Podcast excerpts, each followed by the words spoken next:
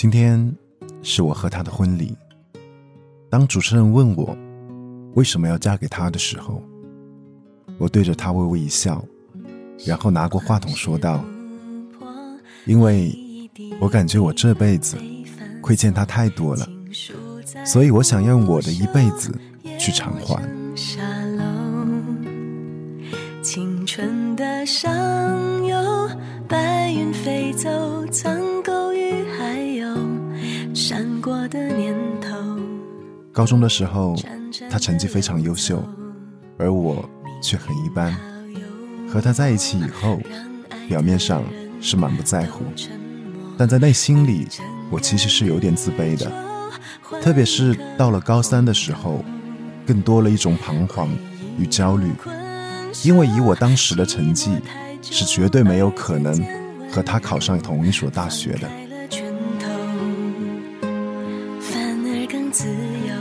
那时候，他督促我学习，辅导我功课。本来高三的时间就很紧张，他却还要抽出非常多的时间给我补习，而且还不见什么效果，更加加深了我对学习的反感与焦虑。首歌，你和我十指紧扣，默写第二次模拟考试，我的成绩跌入了谷底。当晚，我没有去上晚自习，而是关掉了手机，找了一家网吧，钻了进去。晚上八点多的时候，他突然出现在了我的身后，把我从网吧带了出去。我像个犯了错的孩子一样。跟在他的后面，一言不语。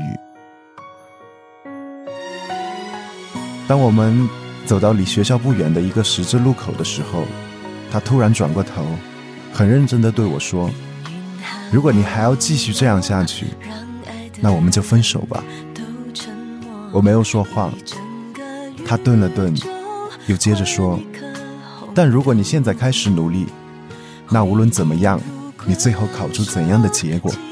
无论你考上什么样的学校，我都会陪你。十字街口，橘黄色的灯光笼罩着他的身体，他的眼神里写着“笃定”两个字。尽管后来他抽出更多的时间帮我复习，但我还是没有考上理想的学校。最后，我们商量，他上大学。而我则选择了复读。可等到开学的那一天，当我走入班级的时候，赫然发现他满脸笑容的坐在教室里。一年的时间，对于那时候年轻的我们来说，或许不算什么。可放弃，则意味着要重新经历高三紧张的学习生活，再次面对。千军万马过独木桥的未知风险，那一刻我有些生气，但更多的是感动。也是那一刻，我决定这一辈子非他不嫁。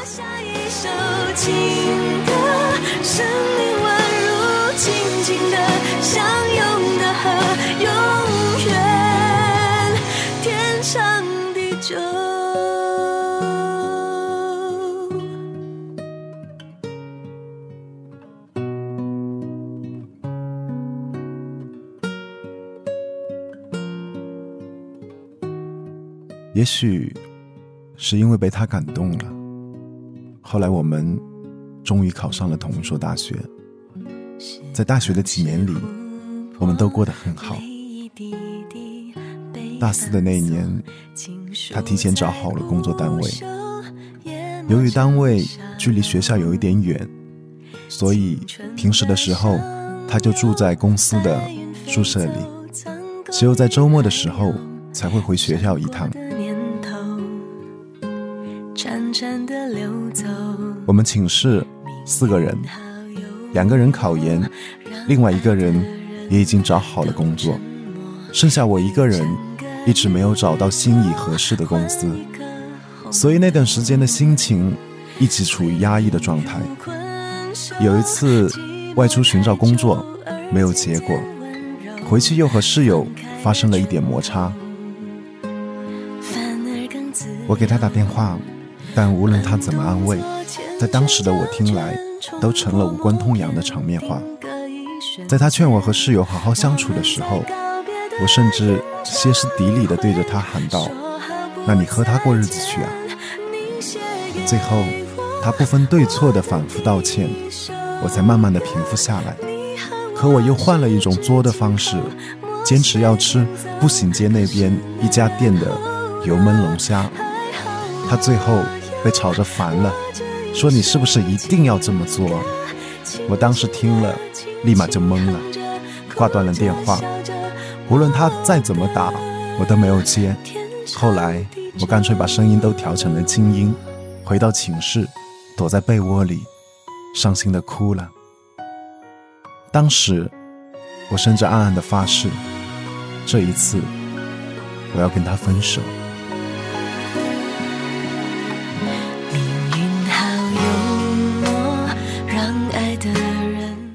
最后我哭到累了，就睡着了。后来被室友叫醒，他说：“你和你男朋友怎么回事啊？给你打电话也不接，他都找到我这里来了。”我还没来得及解释，他又说：“你快下去吧，他在下面等你。”我急忙下床，走到阳台上往下一看，只见他站在公寓旁的花坛边，手里握着一团围巾，不停的原地跺脚。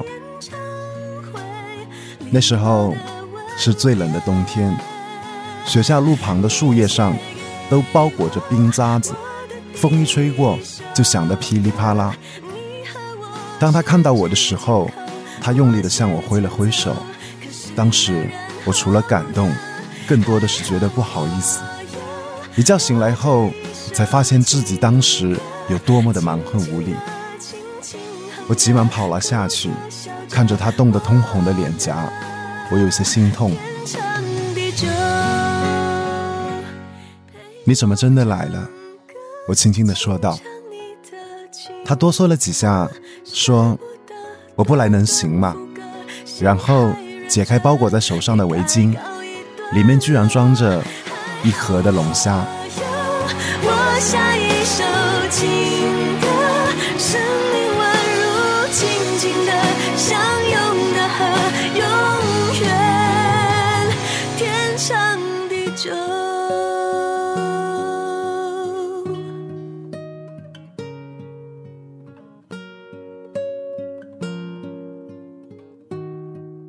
他把盒子递给了我，对着我说道：“待会拿到宿舍，放在微波里热一下。”从他的公司到步行街，再从步行街到学校，至少要三个小时。而为了明天上班不迟到，待会儿他还必须得赶回去。在那一刻，我什么都说不出来，我只知道我的眼泪在不停的流。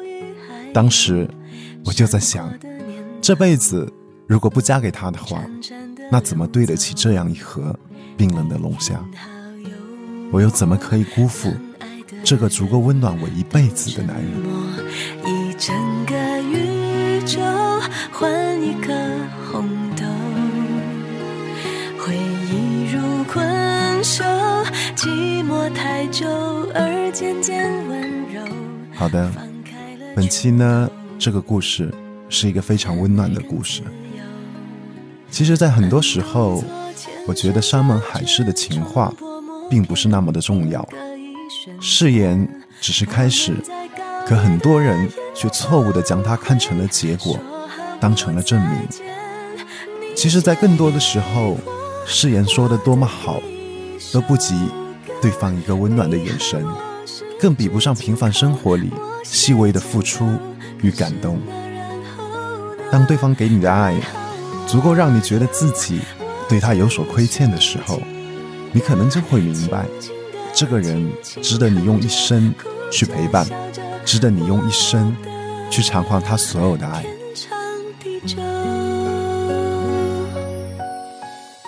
今天呢，我还想特地的提一下，这一首背景音乐是来自于梁静茹的情歌。这首歌是本人非常非常喜欢的一首歌，所以可以推荐给大家。同时呢，我觉得听着这样的旋律，再配上这样一段文字，真的是一种非常非常温暖的感觉。好的，这里是我们的故事，我是主播一凯，我一直在努力，也希望所有的朋友能够多多的支持。同时呢，也欢迎所有有故事的朋友。把你们的故事分享到我这边，让我来念给所有的朋友去听。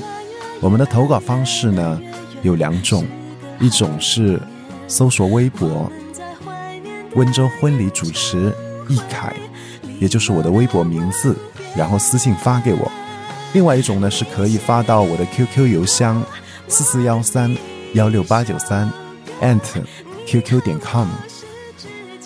期待你们的故事。所有的朋友，晚安，好梦。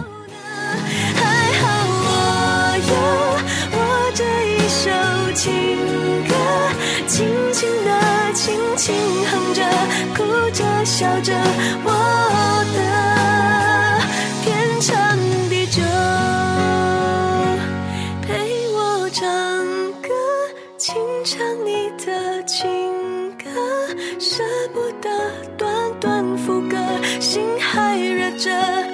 该告